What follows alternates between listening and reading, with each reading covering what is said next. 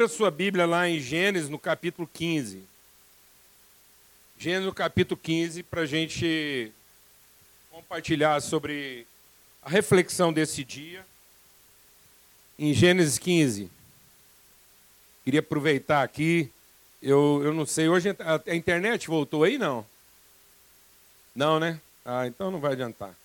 Queria mandar um abraço para o nosso irmão lá de Guatu, lá no Ceará. Eles estão sempre lá com a gente, sempre dão notícia de que estão acompanhando o processo lá. Mas a gente compartilhou, né? Temos compartilhado sobre isso, sobre os processos de Deus na nossa vida. É, às vezes a gente a gente gasta tempo demais e desnecessário querendo sugerir para Deus a melhor maneira de fazer as coisas. E sendo que o segredo de toda a prosperidade na nossa vida está em simplesmente ouvir, ser aconselhado, ser orientado. Né?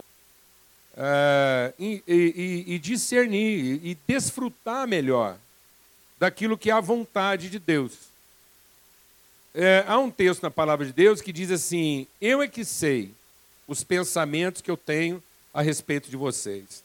São pensamentos de paz e não de mal, para vos dar futuro e esperança. Amados, a palavra de Deus diz assim: que se nós que somos maus sabemos dar boas coisas para o nosso filho, nós somos egoístas, nós somos insensíveis, nós somos apressados, a gente tem tanta coisa na nossa vida que nos desqualifica. E mesmo assim, a gente é capaz, às vezes, de se esforçar, empenhar e pensar boas coisas para a nossa família. E Deus diz assim: se vocês que são maus sabem dar boas coisas para os vossos filhos, quanto mais eu darei do meu espírito a todos aqueles que o pedirem ensinamento. Deus quer que a gente comungue do Espírito dele, toda a sabedoria.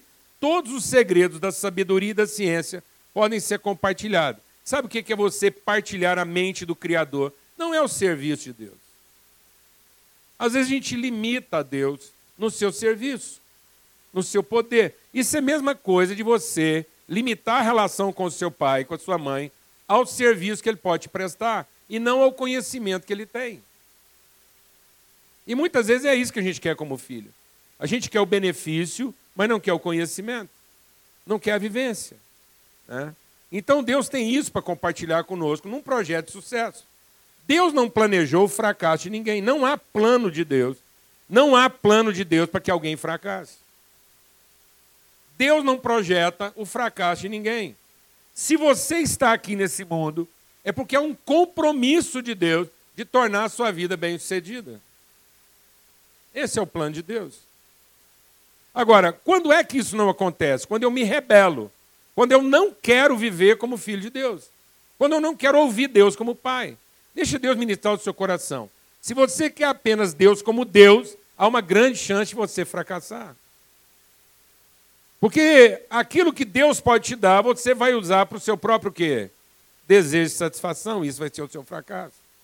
Mas se você buscar a Deus como Pai, há, um, há uma garantia de êxito. Porque aí você está buscando uma relação, você não está buscando um benefício. Então abra aqui em, primeira, primeira, desculpa, em Gênesis, no capítulo 15. E diz assim: a aliança de Deus com Abraão. Depois dessas coisas, o Senhor falou a Abraão numa visão: Não tenha medo, Abraão. Eu sou o seu escudo. Grande será a sua recompensa. Amém?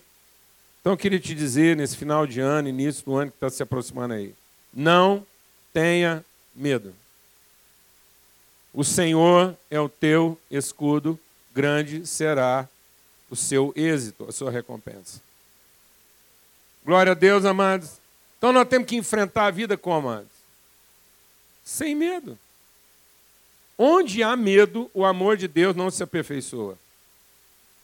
Então, o que, que nos impede de viver plenitude? Medo. Porque muitas vezes, boa parte daquilo que nós estamos empreendendo tem razão aonde? No medo. O medo de não dar certo, o medo de ficar sozinho, o medo de não ser feliz, o medo de não ter tudo que precisa. Então, deixa o Espírito de Deus ministrar o seu coração. Eu converso com gente toda semana e eu digo para as pessoas, irmão, deixa eu dizer uma coisa: ninguém realiza nada que presta a partir de uma insatisfação. Ninguém realiza coisa alguma que presta a partir de um descontentamento. Porque quando você está descontente com alguma coisa, você vai realizar apenas algo diferente daquilo que você está experimentando. E o diferente do ruim não quer dizer que é bom. O diferente do ruim pode ser uma coisa ainda mais ruim. Entendeu, irmão? Então, em nome de Cristo Jesus, isso não são realidades que disputam. Bem e mal não disputam. Bem e mal são duas coisas de natureza totalmente diferente. Treva e luz não disputam, verdade e mentira não disputam. Não disputam, a verdade não compete com a mentira. A luz não compete com as trevas. O bom não compete com o ruim. A, as trevas são ausência de luz. Mentira é ausência de verdade. Ruim é ausência de conhecimento da bondade. Qualquer mínimo conhecimento da bondade e tudo deixa de ser o quê? Ruim. A mínima revelação de luz e não há mais trevas. A mínima perspectiva de verdade e você já não vai mais ficar refém do quê? Da mentira. Mas se você está insatisfeito com a mentira, não adianta você pensar o que, que não é mentira. Aquilo que não é mentira não é necessariamente o quê? Verdade. A verdade é aquilo que se estabelece como absoluto, uma não mentira relativa. Deixa o Espírito de Deus ministrar o seu coração. O diabo não vai enganar você com mentiras. Ninguém se ofende com mentiras. Ninguém se ofende com mentira. Mentira é uma coisa que não nos ofende. As pessoas só se ofendem com aquilo que não é mentira. E ficam ofendidas porque, não sendo mentira, pode também não ser o quê? Verdade. Então, muitas vezes, alguém está dizendo alguma coisa a respeito de mim que não é mentira, mas não é a minha verdade. Vou explicar isso melhor, porque às vezes você está achando isso filosófico mais e muito complicado.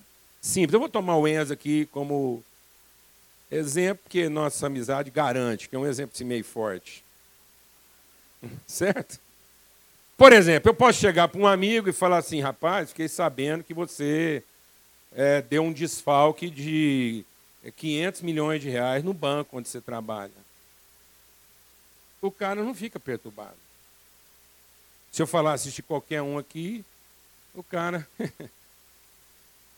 Fiquei sabendo que você amarra a, a Lala e deixa ela pendurada todo dia de noite para dar um cara. Tá vendo? O cara ri. Então, são certas coisas que são tão absurdas que ninguém leva o quê? A sério, porque isso é uma patente o quê? Mentira. Mas agora vamos mudar os, as referências sem mudar o fato. Não é dinheiro, é tempo. Não é um banco, é a vida da sua família. Você vem roubando e lesando a sua família em tempo, alegria e felicidade já há algum tempo. Isso é um desfalque. Você não amarra ela lá pendurada num, num arame, numa corda, para ela ficar sofrendo, mas você tem manietado, às vezes, alguns processos de Deus na vida dela. Pronto, ninguém já acha graça. E é bom eu parar com o assunto aqui, porque pode estar ficando muito perto de alguma coisa assim, muito desagradável. Eu posso estar acertando mais do que eu gostaria. Está vendo? Quando alguém diz uma absoluta mentira, ninguém se ofende. Mas alguém não mente, aí todo mundo já fica meio desconfiado. Agora só tem um jeito da gente recuperar isso. A graça, o amor de Cristo superabundou qualquer dano, pecado e culpa sobre a vida de vocês e tem feito a cada dia de vocês nova criatura. Essa é a verdade. Glória a Deus, amados. Então, em nome de Cristo Jesus, a partir de uma perspectiva absoluta de verdade, não interessam os relativos da não mentira. E não interessa a, a, a, a, fragilidade das mentiras. Então, o Espírito de Deus está sobre nós e ele nos ensina a respeito da verdade de Cristo em nós. Então, ele está dizendo o seguinte: Eu sou o teu escudo eu sou a tua recompensa. Há um absoluto de Deus, há, um, há, um, há uma vontade de Deus, há um compromisso eterno de Deus em fazer de você alguém o quê? Bem-sucedido. Bem-sucedido. Não tenha medo. Não tenha medo. Então ele diz assim: Mas Abraão perguntou. Está vendo? Não é igual discutir com Deus. Ah, Deus, oh vida, ô sorte, ô dia, o parto. Ó soberano Senhor, o que é que o Senhor vai me dar? Se continuo sem filhos, e o herdeiro que possui é Eliezer de Damasco, e acrescentou, que às vezes Deus não entende, você tem que explicar melhor. Tu não me deste filho algum, um servo da minha casa será o meu herdeiro. É desse jeito, gente. A gente gosta de conversar com Deus para deixar bem claro que a culpa é dele. Bem que eu tinha planos de ser feliz. Bem que eu achava que o Senhor me pôs aqui para ter sucesso. Mas é o seguinte: o Senhor não está ajudando. Alguém aqui está entendendo o que eu estou falando ou não, amado? Está entendendo mesmo? Porque está vendo? A gente gosta de ir conversando com Deus para depois deixar bem claro que quem não está convertido direito é Ele. Bem que nós estamos rezando, nós estamos dando as ofertas, nós estamos cantando direitinho, cantamos as músicas que ele gosta, reunimos nos horários que ele quer, tá bom? Lemos a Bíblia, fazemos a reza, cumprimos. Mas parece que Deus ainda não entendeu o quanto a nossa vida podia ser melhor. Mas nós não percebemos que toda vez que a gente vai conversar com Deus sobre uma perspectiva melhor, nós estamos enlatados numa perspectiva de serviço. Nós criamos nossas próprias limitações. Porque Deus está falando com, com Abraão de riqueza, de recompensa. Ele falou: Eu serei a tua recompensa, eu terei o teu galardão, eu terei, eu serei o seu, o seu êxito. E aí o Abraão vem conversar de quê? De empregado. Tudo que eu tenho na minha vida é um empregado que me serve. Oh, não é disso que Deus está falando. Deus não está falando de serviço. Nós não tínhamos nada que trazer o um empregado para a conversa. Glória a Deus, amado. Isso revela a nossa mentalidade. Nós vamos ver daqui a pouco. Porque a nossa mentalidade está em desempenho. Então, deixa o Espírito de Deus ministrar o seu coração. Tem muita gente que está vendo Deus até hoje como patrão. Então, muita gente está vendo Deus até hoje como aquele que tem o poder e o direito de nos colocar fazendo a coisa certa. E que se fizer a coisa certa, então ele vai nos recompensar à altura. Não é disso que Deus está falando. Tanto é que agora Deus vai mudar de assunto.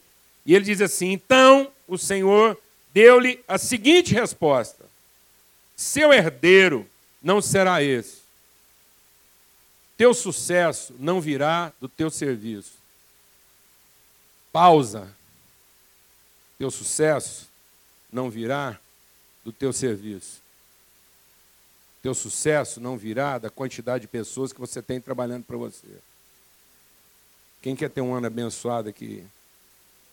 A bênção do seu próximo ano não virá do teu serviço. Para de procurar sucesso naquilo que são as tuas capacidades. Teu sucesso não virá da tua capacidade. Não é disso que eu estou falando, Abraão. Amado, a gente precisa conhecer Deus, senão nós estamos sofrendo à toa. Não adianta você querer ter uma relação com Deus sem querer o quê? Conhecê-lo. Vou falar devagar. Deus falou assim: Abraão, deixa eu te explicar, senta. Teu sucesso, que eu estou conversando com você, não virá da tua capacidade produtiva. Entendeu? não é da sua capacidade de realização. Aí ele diz assim: um filho gerado por você mesmo será a tua herança. O que, que Deus está dizendo? O teu sucesso não vem do que você é capaz de realizar, mas vem do que você é capaz de gerar. Se você está realizando muito e gerando nada, você é um homem fracassado, porque tudo vai terminar junto com você. Entendeu? Se você tem trabalhado muito e não tem gerado nada, tudo termina com você. É isso. É isso que ele está dizendo. Gerar é mais do que realizar. Deus quer que a gente tenha essa compreensão que o êxito está na capacidade, o que permanece, o que fica é o que a gente gerou e não o que a gente ajuntou, nem o que a gente acumulou. O que, que você está deixando de herança, mano? O que que você está deixando de herança? Coisas ou herdeiros? Ou um legado? O ano que vem vocês vão ouvir falar sobre isso exaustivamente. Porque a palavra que Deus colocou no nosso coração é transferência, é legado. As pessoas hoje estão trabalhando e não estão tendo a perspectiva de legado. Não há legado de valores, não há legado de princípios, não há legado de afetos, só há transferência de bens. É como se você estivesse deixando uma caixa para remunerar os serviços dos empregados que vão ficar trabalhando quando você for embora. O que você está deixando para sua família para os próximos anos? Dinheiro suficiente para pagar o salário deles? Vou repetir, porque às vezes você não entendeu. O que você está deixando para sua família para os próximos anos? Dinheiro suficiente para pagar o salário deles? Ou valores suficientes para eles conseguirem enfrentar a vida? E o que, que eles vão fazer com o dinheiro que a gente deixar? Comprar as coisas? Comprar a felicidade da mulher? Comprar os amigos? Então eles vão ser o quê? Eles vão ser o quê? Vão ser corruptos, vão ser compradores de coisas. Vão coisificar as pessoas. Não vão saber atrair, não vão saber consolar, não vão saber ajudar.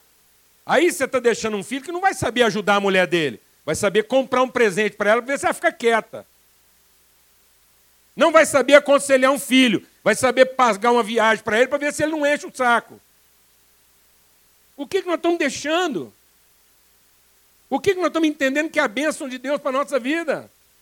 E Deus está dizendo: Abraão, eu sou o teu escudo, eu protejo você. Eu protejo você. Eu protejo você. Amado, deixa o Espírito de Deus ministrar o seu coração. Esse texto aqui é forte pelo seguinte: ele está dizendo o que aqui, ó? Alguém gerado por você será o teu herdeiro. Então Deus, levando para fora da tenda, disse: Olha para o céu, conte as estrelas, se é que você pode contá-las. E prosseguiu: Assim será a sua descendência. Abraão creu no Senhor, e isso lhe foi acreditado como justiça. Abraão creu, amado. Isso é uma questão de fé, não é uma questão de sentimento, é uma questão de crer, de assumir isso. A palavra de Deus diz: por acaso, quando o filho do homem vier ao mundo, encontrará fé na terra. As pessoas hoje, elas não têm mais fé, elas têm crenças. Elas têm crença de que vão ter sucesso, elas, vão ter, elas têm crença de que vão ganhar dinheiro suficiente, elas têm a crença de que vão ter o carro que sonham, a casa que sonham, a família que sonha, isso tudo é crença.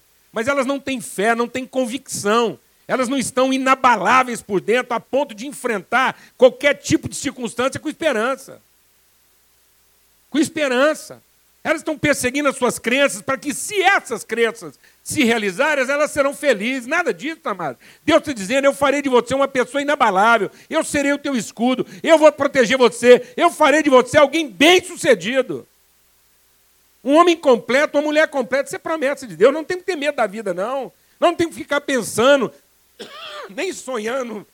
Ah, o ano de 2018 vai ser isso, quero fazer isso, quero fazer aquilo, quero fazer aquilo outro. Não, amado. Para. Para de fazer planos de realização para 2018. E começa a fazer planos de construção pessoal. Eu quero ser. Quero ser um homem mais maduro, quero ser um pai mais presente, quero ser um amigo mais sensível, quero ser uma pessoa mais empenhada, quero ser uma pessoa mais disposta, mais compreensiva. É isso que eu quero ser. E Deus te dará sucesso. Quero ser uma pessoa fértil, quero ser uma pessoa que multiplica, quero ser uma pessoa que acrescenta, quero ser uma pessoa que encoraja, quero ser uma pessoa que inspira. E eu vou te falar uma coisa: seu ano vai ser de sucesso.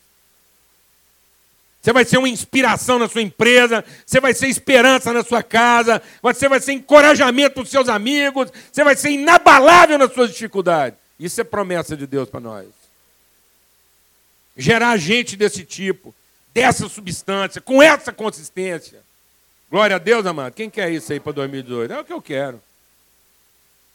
É o que eu quero. Sei lá o que vem pela frente. Quando eu acho que eu estou entendendo as coisas, agora tem um dinheiro eletrônico aí, um dia vale mil, no outro dia vale 40 mil, no outro dia voltou a valer 20 mil. Sei lá o que é isso, rapaz. O povo fica ficando é doido. O povo fica tentando adivinhar as coisas. O dia um cara me mandou um vídeo de uns carrinhos que vai ter logo aí. Uns carrinhos que você chama no telefone, só tem quatro rodinhas, senta uma pessoa, eles andam silencioso, vai para um lado, vira as rodinhas, sensível, sem motorista. Coisa linda, rapaz, maravilhosa. Falei, gente, Logo o mundo vai ser assim. Eu fiquei pensando quantos que eles vão comprar lá para Jaraguá daqui uns cinco anos. Fiquei pensando em Jaraguá todinha tomada daqueles carrinhos lá. Crixás. Pensa o Crixás ainda daqueles carros.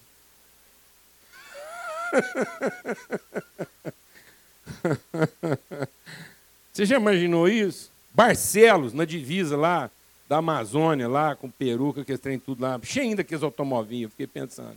Fiquei pensando umas aldeias que fica na beira do Rio Negro, cheio daqueles carrinhos, as oficinas de manutenção, para trocar peça naqueles automóveis.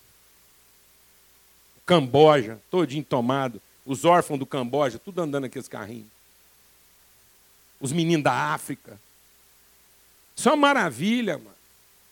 Vai ser bom demais ver uns automovinhos daquilo aqui em Goiânia, mas isso não é tudo. Isso não é tudo. Você acha que está tudo certinho, do jeito que você organizou, viu uma menina linda, linda, bela. Seu filho fica doidinho com ela. Aí sai atrás dela, vai morar lá onde é que você nem consegue chegar direito. Acabou, mano.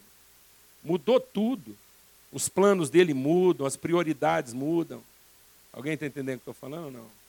E se esse cara não tiver preparado, aquilo que você construiu, aquela estrutura toda que você montou, sabe quanto que aquilo vale para ajudar ele? Quase nada. Amém? É de gente que nós estamos falando. Então, em nome de Cristo Jesus, você quer um ano agora de gente. Nós profetizamos que todo mundo ia morrer na sexta-feira, vai chegar aqui ressurreto no domingo, glória a Deus. Agora segura a profecia para 2018. Você vai ter um filho ou uma filha. Glória a Deus. Era melhor você não ter vindo aqui hoje. Em nome de Jesus, quero profetizar prosperidade na sua vida. Você vai ter um filho em 2018, ou uma filha. Você vai ter uma filha. Você está grávido. Você está grávida, porque essa é a prosperidade de Deus na sua vida. O seu coração se encher de gente. Você amar pessoas mais do que tudo que você já amou na vida.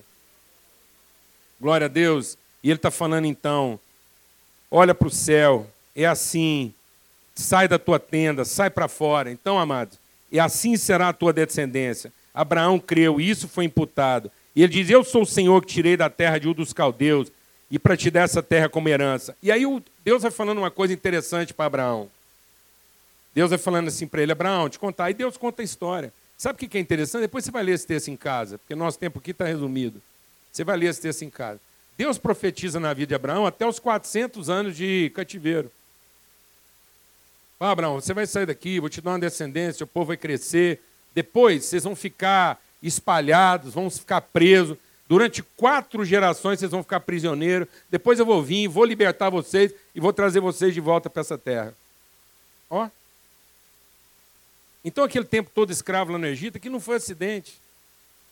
Deixa Deus ministrar algo que vai te curar aqui essa manhã. Presta atenção. A culpa do que dá errado é nossa. A responsabilidade de fazer isso funcionar é de Deus. Eu não sei quanto que você tem capacidade de dar errado. E já deu muito, eu já dei muito errado. Rapaz, eu tenho uma capacidade de fazer o trem não funcionar. Não, pensa. Não, pensa.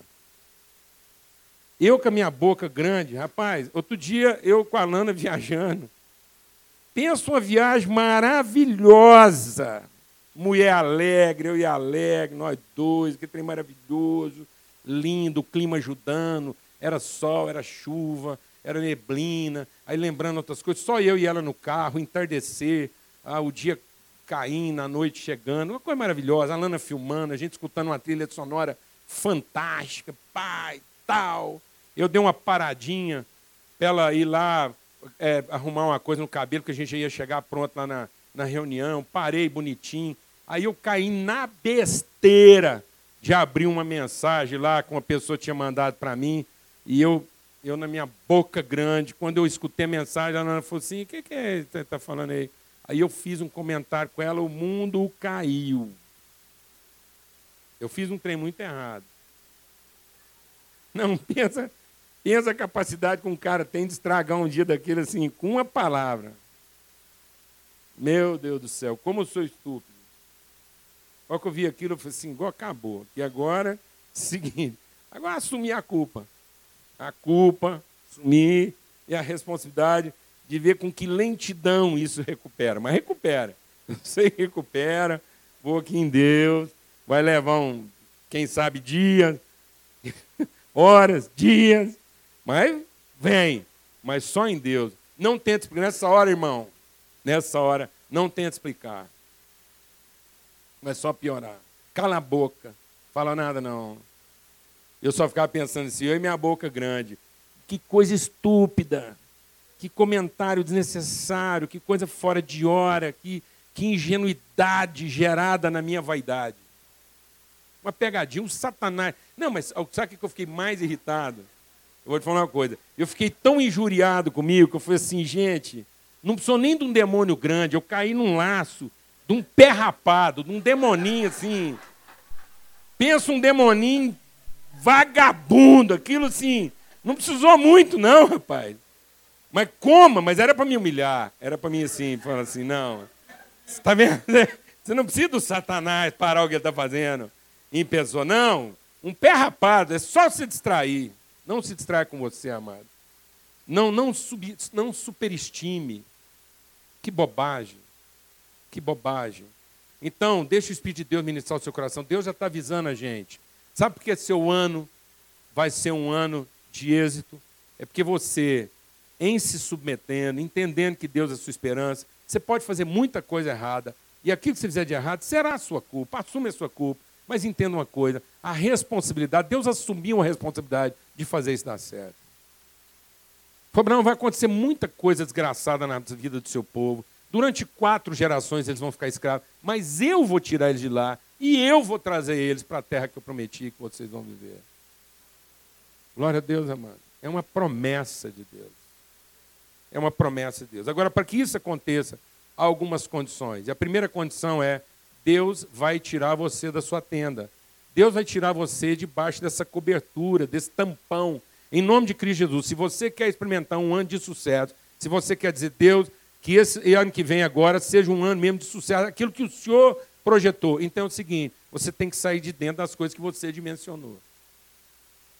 Você tem que permitir que Deus tire você daquilo que você quantificou e dimensionou. Então não queira ter sucesso nas suas dimensões, porque elas são reduzidas. Por mais que você projeta grande, elas são reduzidas. Deus quer que você saia da sua tenda e olhe para uma dimensão infinita. Amado, deixa o Espírito de Deus ministrar o seu coração. Você é capaz de contar a sua riqueza? Alguém aqui seria capaz de contar a sua riqueza? Porque se você for capaz de contar a sua riqueza, você não é rico. A verdadeira prosperidade está naquilo que a gente não é capaz de contar. É isso que Deus está querendo ensinar para você e para mim. Amém? Por isso que quando alguém me perguntava assim, quantos filhos você quer ter? Eu falo, todos. Amém? Glória a Deus. Agora tem gente que fala assim, quantos filhos você quer ter? Três. Que bobagem. Depois não vem três, você tem só dois, acha que faltou. Depois não são três, vem quatro, você acha que está passando. Então sempre vai estar tá passando um, ou três vai ser suficiente, e não pode morrer, porque senão fica faltando. Não pode chegar outro, porque senão está passando. Sai dessa bobagem. Quantos filhos você quer ter? Todos. Sei lá quanto, quer ter todos. Glória a Deus, amado. Aleluia, amado. Tamanho que você quer a sua casa? O suficiente. Glória a Deus. Não. Aleluia. Para pôr lá dentro todo mundo que tem que pôr. Glória a Deus. Eu não sei se ela vai ser grande nem vai ser pequena, porque às vezes eu acho que ela é pequena ela é grande. Às vezes eu acho que ela é grande ela está pequena, não quer fazer essa conta, não. Que tamanho que é a tua casa? Suficiente. Amém, amados? Então, aprenda a pensar na plenitude de Deus, naquilo que é o pleno. Não pense no quantitativo, pense no pleno. Deus não quer que você saiba contar. Deus está dizendo assim: eu vou te dar coisas que você não é capaz de contar. Glória a Deus. Então, Deus está querendo trabalhar no superlativo e nós estamos querendo trabalhar o finito. Não, amado. Deixa Deus trabalhar no seu coração. Sai da sua medida, sai da sua capacidade de contar. Deus está dizendo, Abraão, eu vou fazer você um homem próspero a ponto de você não ser capaz de quê? De contar. Esse é o nível de prosperidade. Porque às vezes você é capaz de contar uma coisa e isso revela o tamanho da sua pobreza, da sua limitação. Então Deus fala: quem quiser prosperar tem que sair da sua tenda. e olhar para uma dimensão incomensurável. Outra coisa, você tem que aprender, deixa Deus ministrar o seu coração, porque é uma palavra aqui que é um mistério para nós. Ele está dizendo assim: olha, aprenda a abrir mão do direito de subir pelo privilégio de descer. Prosperidade não é para quem quer subir, prosperidade é para quem sabe descer.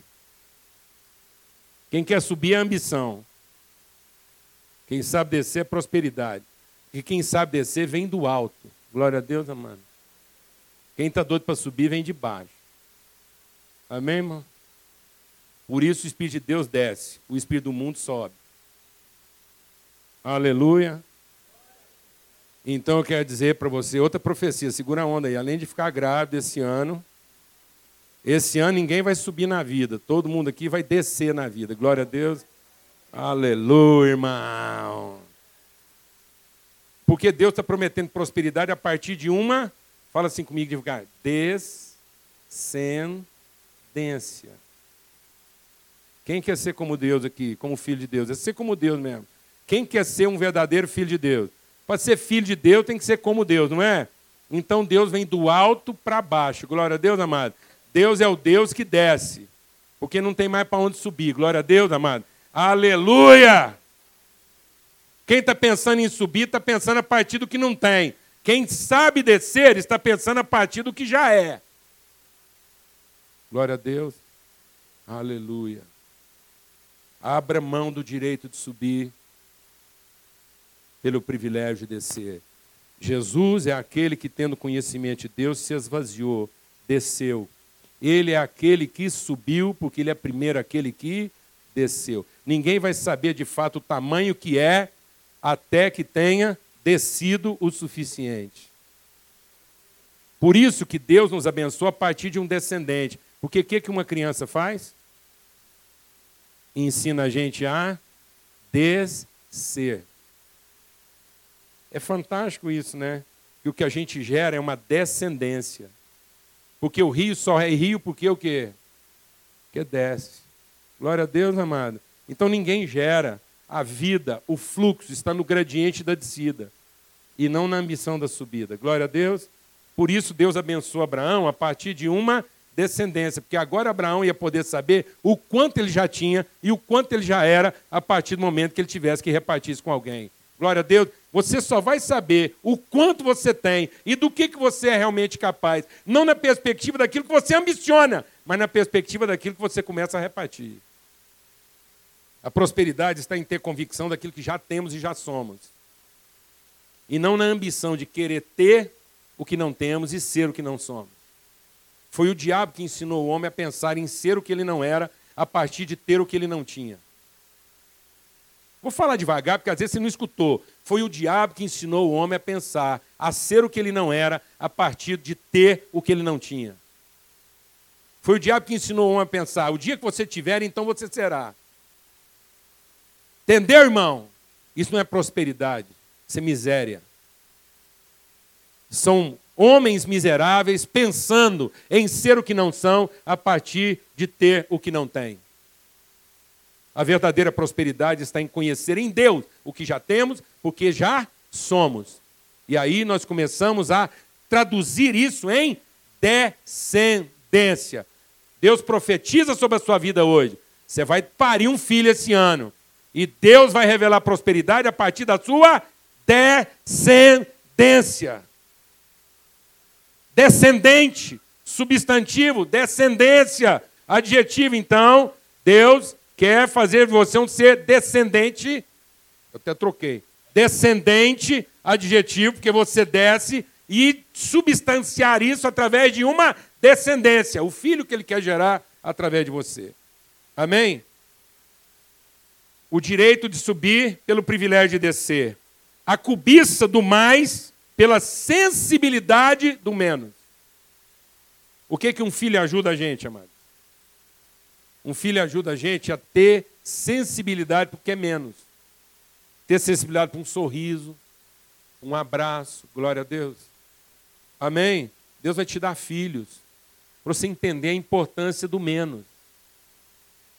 Enquanto o seu filho te ama e quer você, porque passa de um certo ponto, já que ele, às vezes o seu filho vê que não tem o seu amor, ele só quer cobiçar o que você tem mesmo. Então, mas enquanto ele não tem essa cobiça, ele quer você, seu tempo, ele quer que você agacha, ele quer o seu abraço, quer seu sorriso, quer a sua voz desafinada. Aí você canta, ele acha. Aproveita, amado.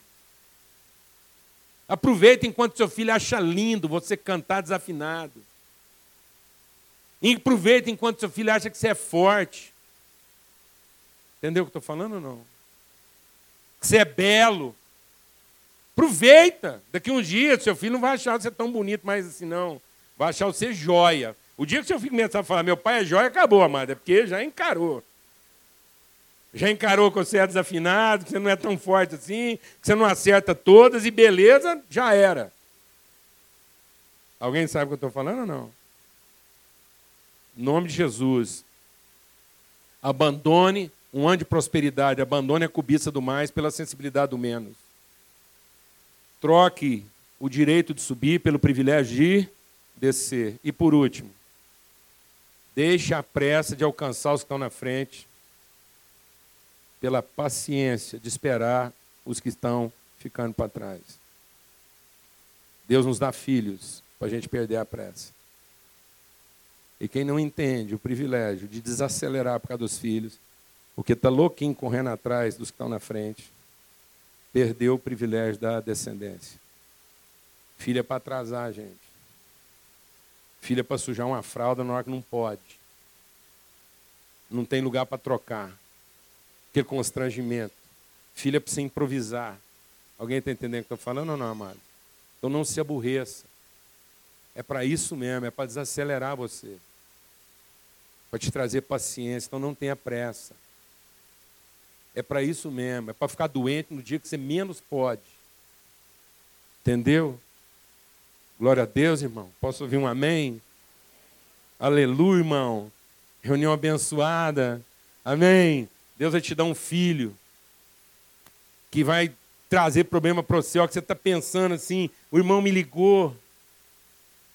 Pastor, e aí? Falei, vem cá, irmão. Não, pastor, mas tá... vem cá, irmão, pelo amor de Deus, que eu estou precisando que você vem cá. Me atrapalhar. Me interromper. Mudar meus planos. Fazer eu exercitar minha fé amar alguém, ser interrompido, ser desorganizado. Vem cá, irmão, me desorganizar. Eu te ajudo organizando, você me ajuda me desorganizando. Glória a Deus, irmão. Aleluia. Porque senão na minha vida é só pressa. Põe atrás não sei do quê. Amém. Glória a Deus. Um ano de descida. Amém, amado? Um ano de calma e paciência. Que Deus está te dando filhos. Amém? E um ano de redução. Nós não estamos precisando ter mais, nós estamos precisando ter sensibilidade para ser feliz com menos. Nós não estamos precisando de mais, nós estamos precisando de sensibilidade para ser feliz com menos. Glória a Deus, irmão. Aleluia. Nós não estamos precisando correr mais, nós estamos precisando é ter paciência para saber andar mais devagar, para dar tempo de quem está atrás alcançar a gente. Glória a Deus, irmão. Aleluia. Nós não estamos atrasados para nada, não. Nós estamos adiantados para muita coisa. Porque o problema do homem é pensar no amanhã, então aqui não tem ninguém atrasado, tem adiantado. Fala devagar, aqui não tem ninguém atrasado, não, tem adiantado. E a gente só lida com ansiedades. Nunca chegou ninguém para mim e falou assim, pastor, eu estou com um problema. Qual é? Eu estou calmo demais. Estou numa calma, as pessoas tentam me irritar, não dá conta. Eu estou cheio de problema para amanhã, não consigo ficar preocupado. Deve ter alguma coisa errada acontecendo comigo. Dá para chorar por mim, para mim ficar mais perturbado. Ninguém nunca chegou para mim e falou assim, pastor, eu estou com um problema. O que, que é? Eu estou dormindo muito tranquilo. Eu não perco o sono para nada. Eu fico vendo tanta gente aí de madrugada, pensando as coisas, eu me sinto culpado, porque eu deito e durmo. Parece que eu não sou desse mundo. Alguém está entendendo o que eu estou falando ou não, amado? Aleluia, irmão. Deus vai nos dar filhos. Deus vai nos ensinar o privilégio da descendência. De gerar, de gerar, de conceber. Eu queria ter uma palavra de oração agora. Amém? O privilégio da descida, a sensibilidade do menos, a paciência e a calma do mais devagar. Glória a Deus, menos pressa, menos subida. Amém, amados? Amém? Menos cobiça, menos ambição de coisas maiores. Queira plenitude. Não queira nem o maior, nem o menor. Queira plenitude. Diga para o seu irmão não queira nem o maior, nem o menor. Queira o pleno. Queira o pleno de Deus. Deus tem compromisso com a nossa plenitude. Nome de Jesus. E nós vamos compartilhar a ceia agora. E eu estou aqui trabalhando meu coração. Eu tenho um voo daqui a pouco, mas eu prometi para mim mesmo que eu não ia ter pressa. Amém? Então estou calmo. Glória a Deus. E nós vamos tomar a ceia juntos agora. Queria dar graças por isso. Dar graças porque agora nós vamos compartilhar a mesa juntos. E a mesa é isso. A mesa é isso. Eu creio que eu posso contar aqui. Todo mundo vai saber. Né? Mas ontem eu fui visitar um irmão. Que ele estava trabalhando na chácara. E ele enfiou a mão numa roçadeira. E perdeu parte dos dedos da mão direita. Lá na visita no hospital, eu quase contei uma piada para ele, mas eu fiquei meio sem graça. Já não é hora. Mas o que eu posso contar é que um português chegou com o dedo indicador e o polegar amputado da mão direita. Aí o médico queria saber dele como é que foi aquele acidente tão grave. Foi, eu estava cortando uma madeira e fui empurrar. Aliás, ele tinha cortado a mão esquerda. Ele cortou o dedo indicador e o polegar da mão esquerda. O médico queria saber, falou, eu fui empurrar a madeira e sem ver eu enfiei e ela cortou. E ele falou assim, mas coisa grave, eu falei, o senhor não tem ideia, oh, doutor, podia ter sido bem pior. Porque eu ia cortando eu da direita, mas a hora que eu vi que ia ser pior, eu tirei e pus a esquerda. Eu não podia contar um trem desse. Falar para ele, por que, que em vez de ser cortado da mão direita, você não tirou e pôs a esquerda, né? Mas ele cortou, e aí eu estava lá com ele, e às vezes é assim, a gente, a gente quando enfrenta esse tipo de problema, a gente tem pressa de sair dele. Né? Parece que você vai para uma cama, para um assim, a gente tem pressa de sair. E eu falei para ele, falei, irmão, desfruta. Desfruta. Desfruta o fato de que se às vezes Deus não permitir essas coisas, a gente não aprende a descer. A gente não aprende a gerar, a dar da gente para gerar alguma coisa. A Bíblia diz que quando Deus permite que partes da gente sejam arrancadas, é para que o nosso homem interior melhore. O homem é tão ambicioso, a gente é tão apressado, a gente tem tanta pressa para as coisas, tanta cobiça, que a gente não sabe sentar para repartir. Não sabe. A gente não sabe. A gente tem pressa para tudo. Então Jesus diz: Esse é o meu corpo que é dado por amor de vocês. Eu falei para ele: então desfruta que Deus arrancou um pedaço seu para servir de jantar para sua família. Desfruta. Quando eu fiquei internado, o médico chegou lá para mim e falou assim: Eu tenho uma notícia muito ruim para te dar. Porque às vezes o povo veio apressado, correndo e essa agitação toda. O médico falou assim para mim: Eu tenho uma notícia brava para te dar. Você vai ter que ficar aqui um, uns oito dias. Eu falei: Ó, oh, doutor, é o seguinte: a partir do momento que eu estou aqui agora, meu momento é esse. Se eu falar que é dez, é dez. Um mês é um mês, que agora é esse momento. Porque a Bíblia diz uma coisa a nosso respeito. Ela é muito feia, muito desagradável de falar. Mas como foi Jesus que falou, dá para falar. Ele diz assim: vocês, abutres, só se ajuntam onde há uma carniça. Então, naquele momento, eu era carniça. Porque se Deus não põe lá um cadáver na mesa, a gente não se ajunta. Então, você tem que aproveitar a oferta está sendo feito. Então desfruta. Desfruta o momento da sua dificuldade.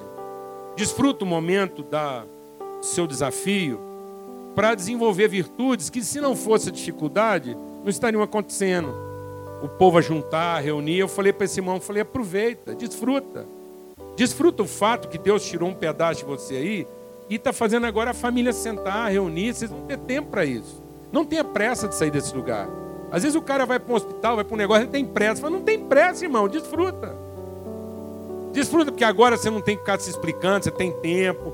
Você vai estar aqui calmo, enquanto está todo mundo lá correndo, trabalhando, você está aqui entubado, devagarzinho, com tempo para pensar, orar pelos outros, orar pelos irmãos, pensar coisa bacana, escrever um livro. Glória a Deus, irmão. Aleluia. Então nós vamos ter a mesa aqui agora. E você, ao sair daqui, leve isso com você. Entenda que o momento da mesa é o momento de não ter pressa. É o momento em que você na mesa aprende o privilégio de abrir mão do direito de subir pelo privilégio de descer, de servir. Que a mesa não é para você comer depressa, ficar forte logo, para sair doido. Não, amado. A mesa é a calma de servir alguém. Resgata uma coisa na sua casa. Servir o prato das pessoas. Ensina isso para os seus filhos. A perguntar, fulano, Posso pôr o arroz para você? Não fica esse negócio, me passa a travessa do arroz, não. Entrega o prato para o outro e fala assim: põe um arroz aí para mim. Glória a Deus, irmão. Só para dar o trabalho para ele perguntar assim: quanto? Uma colher ou uma colher e meia? Aí dá uma tarefa mais difícil para ele. Agora põe o feijão. E ele vai falar assim: por cima ou por baixo? Escorridinho ou só o caldo? Glória a Deus, irmão. Calma. Calma. Desça. Desça. Ouça. Olhe. Esse é o privilégio da mesa. Glória a Deus, amado. Em nome de Jesus. Nós vamos pegar o pão agora e vamos compartilhar um com o outro. E quando você compartilhar, você pensa: é isso que eu quero, Deus. Eu quero descender eu quero descendência, eu quero gerar, eu quero dar de mim. Não é o que eu realizo, é o que eu compartilho. Não é o que eu realizo, é o que eu compartilho. Diga para o seu irmão, não é o que você realiza, é o que você compartilha. Não adianta você fazer muito se não há nada de você sendo entregue para os outros. Se tudo que você está fazendo é para se proteger, se tudo que você está fazendo é para se poupar, se tudo que você está fazendo é para ter recurso, para dar alguma coisa, para não ter que dar você. Às vezes a gente quer ter recurso para dar alguma coisa, para não ter que dar a gente. Em nome de Jesus. Vamos falar com Deus agora. Pai, muito obrigado por essa manhã. Obrigado porque nós podemos terminar essa palavra, essa reflexão para esse ano que se aproxima, com alegria, com muita esperança no coração uma coisa dadivosa, uma fé inabalável. Abraão creu e nós cremos que o Senhor é o nosso escudo e a nossa recompensa. Nós cremos que o Senhor há de nos salvar, gerando através de nós uma descendência. E é isso que nós queremos: conceber, gerar, entregar, compartilhar, repartir, doar, entregar. É isso que nós queremos. Queremos, ó Deus, o privilégio da descida. Porque se descemos é porque estamos no alto contigo. Vemos as coisas a partir do alto e não de baixo. Olhamos como quem tem algo para oferecer e não como quem cobiça alcançar alguma coisa. Queremos essa redenção. Queremos conhecer melhor o que temos para repartir com os outros. Queremos conhecer nossa própria prosperidade, Senhor. Em nome de Cristo Jesus. Queremos a sensibilidade dos elementos menores, ó Pai. Das coisas que, que têm tanta significação. Na verdade, as coisas mais benditas desse mundo, as coisas mais maravilhosas desse mundo, nós não podemos produzir com o nosso próprio braço. Nós não podemos forçar uma pessoa a sorrir.